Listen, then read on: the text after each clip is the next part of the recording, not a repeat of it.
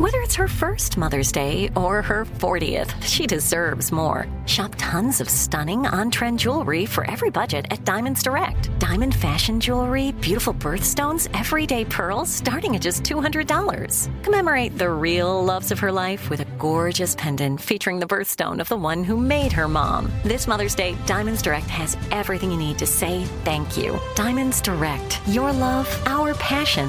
Online at diamondsdirect.com. I'm Katya Adler, host of The Global Story. Over the last 25 years, I've covered conflicts in the Middle East, political and economic crises in Europe, drug cartels in Mexico. Now I'm covering the stories behind the news all over the world in conversation with those who break it. Join me Monday to Friday to find out what's happening, why, and what it all means. Follow the global story from the BBC wherever you listen to podcasts. What's up? This your boy Lil Duval, and check out my podcast, Conversations with Unc, on the Black Effect Podcast Network. Each and every Tuesday, Conversations with Unc podcast feature casuals and in-depth talk about ebbs and flows of life and the pursuit of happiness. Unlike my work on stage, I tap into a more serious and sensitive side to give life advice and simply offer words of encouragement, yet remind folks to never forget to laugh. Every Tuesday, listen to Conversation with Unc, hosted by Lil Duval on the Black Effect Podcast Network, iHeartRadio app, or wherever you get your podcasts presented by AT&T. Connecting changes everything.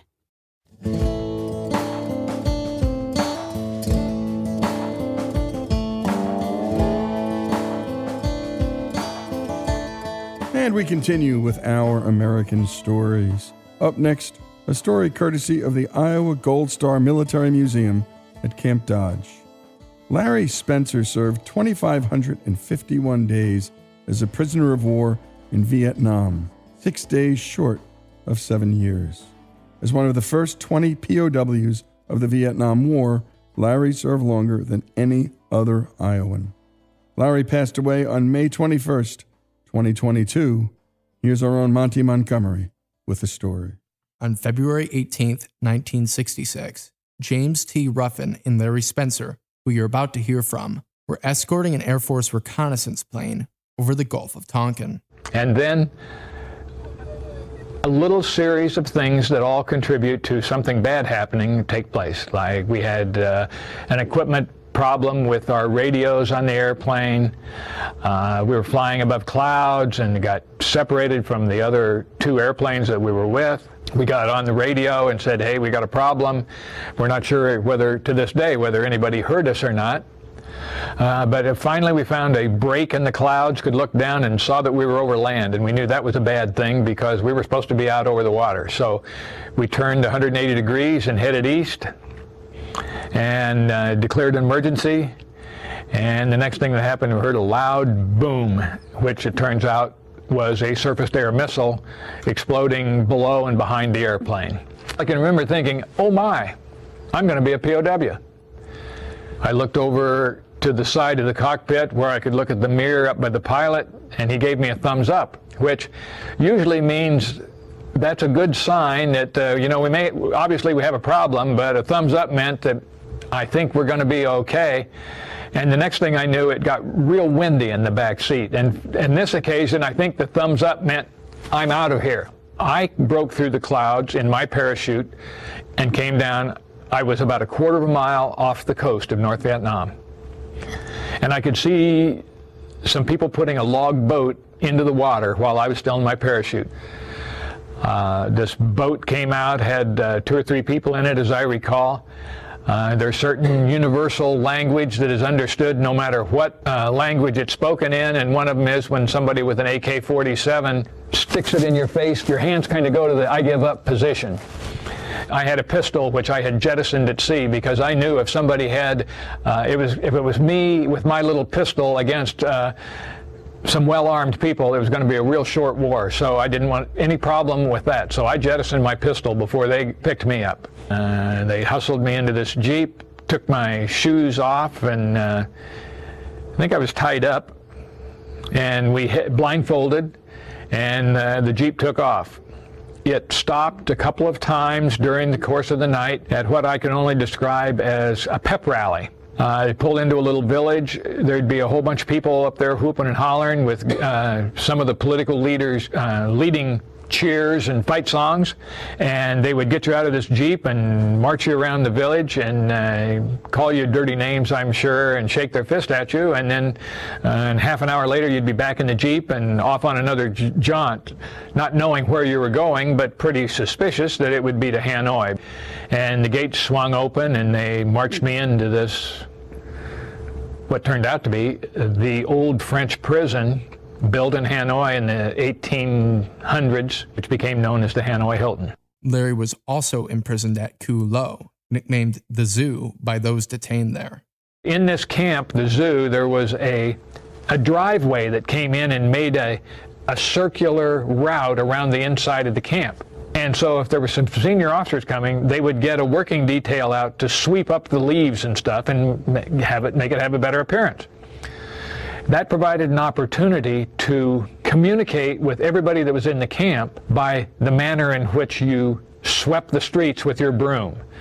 And it's a, there's a, a communications code called the TAP code, which enabled whoever was sweeping to pass information to everybody who was listening. And so if the guy was sweeping, everybody in the camp could hear him, and it was like a town crier. He would tell you all the latest news that the guy knew, and he'd be tapping it, and anybody, all they had to do was sit and listen, and you could get the latest news. It might be six months old, but it was news to us. We had three different types of soup over the course of a year. There was four months of spinach soup, four months of cabbage soup, and four months of pumpkin soup twice a day. You could almost mark your calendar by when the food changed. You can take your pumpkin soup and mash up the pumpkin, put rice in with it if you're having rice or if you're having bread that day you tear your bread up into little pieces put it in the soup stir it all up and you and visualize it as Hungarian goulash or macaroni and cheese or whatever. It's still going to taste the same, but it helps you mentally. Uh, as your grandmother used to tell you, you don't have to like this. All you have to do is eat it. And most days they, you didn't go out of the room for anything. But the thing that you have to keep in mind is that when you wake up in the morning, you have no idea what that day holds. Uh, I'm sure our blood pressure jumped 30 or 40 points when a guard would come to the on the walkway outside the, the, your room and just rattle the keys to the door. Because if you, they came to the door, opened the door, pointed at you or gave you the whatever Vietnamese name they had assigned to you.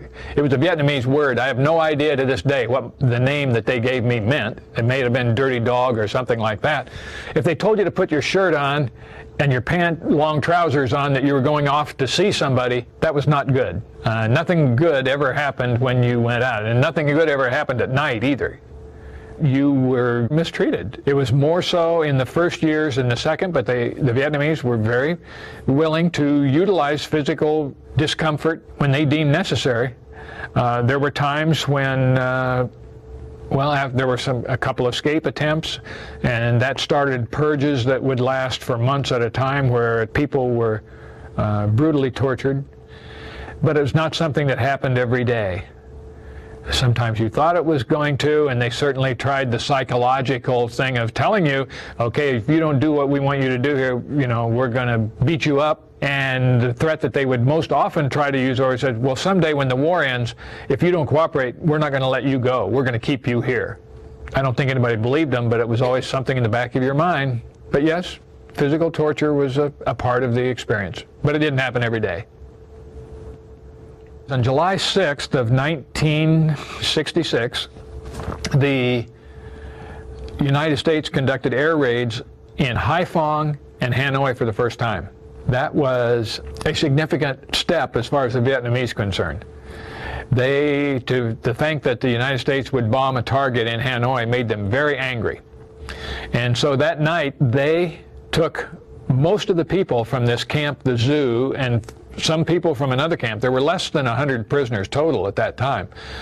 They took about 55 or 60 of us, and uh, we were blindfolded. We didn't know where we were, but they took us to downtown Hanoi. They got you out of the truck. They handcuffed you to a to one other prisoner, and you were sitting on the floor on the on the street here, out in the middle of this residential area. They had Vietnamese soldiers on both sides of this line of people. And when they took the blindfolds off and told you to stand up and you were walking, they turned a corner and the streets were lined. It was like a Fourth of July parade. And the streets were lined with people, six, seven deep in rows on both sides, calling you bad names. And it's a really wonder that somebody didn't get killed in that um, the, what became to be known as the Hanoi March. The, the cadres were trying to keep the people back from throwing rocks at us and hitting you over the head with shoes. It's a wonder somebody didn't get a knife stuck in their back when that was going on. It ended up uh, a couple hours later at a soccer stadium in downtown Hanoi. And when they opened the gates of the stadium to try to get the prisoners in here, there was a surge of population, of civilian population in Hanoi that just burst right through the gates at the same time. They ended up with all the Americans sitting out in the middle of this soccer field with soldiers all around us trying to get the, and while they tried to get all the civilians out of here. February 12th was the first day of prisoner release in accordance with the agreements that were signed in Paris at the end of January 1973. And then in my personal case, I was on the first airplane home from Clark Air Force Base on Valentine's Day of 1973. There were 20 guys on the first airplane home, and I had the good fortune to be one of them. The adjustment process to life in the 70s was pretty remarkable in itself. That was quite an experience as well. Fortunately for us, the one thing that everybody could agree on about the Vietnam War is that they were glad to have us home. And a great job on the editing by Monty Montgomery. And a special thanks to the Iowa Gold Star Military Museum at Camp Dodge for graciously allowing us to air this audio. And as he said, simply hearing the keys of the guards instilled fear into the prisoners. Nothing good happened when you left your cell. Little good happened at night. Unimaginable what men like this went through. Nearly seven years, Larry Spencer served as a prisoner of war. His story here on Our American Stories.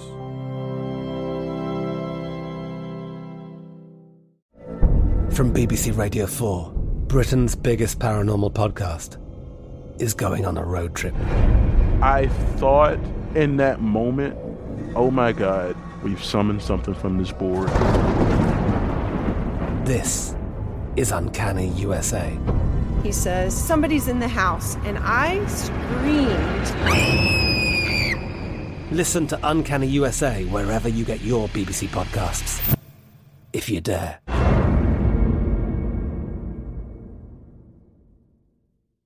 You know that feeling when you walk into your home, take a deep breath, and feel new? Well, that's what it's like to use Clorox Scentiva because Clorox Scentiva smells like coconut, cleans like Clorox, and feels like energy.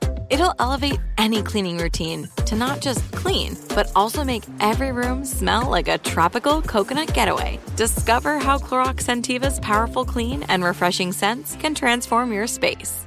Get yours in coconut or other fabulous scents at a nearby retail store. If a new house is on your wish list in the next five years, grow your savings faster and experience your dreams with an Ohio Homebuyer Plus account from Kemba Financial Credit Union. A savings account specifically designed to save for a new home where you can earn 7% APY, a $500 matching bonus, and a $1,500 mortgage closing cost credit. Learn more at Kemba.org. Offer expires March 31st, 2025. APY equals annual percentage yield. Restrictions apply. NMLS 292230. Equal housing lender. Federally insured by NCUA.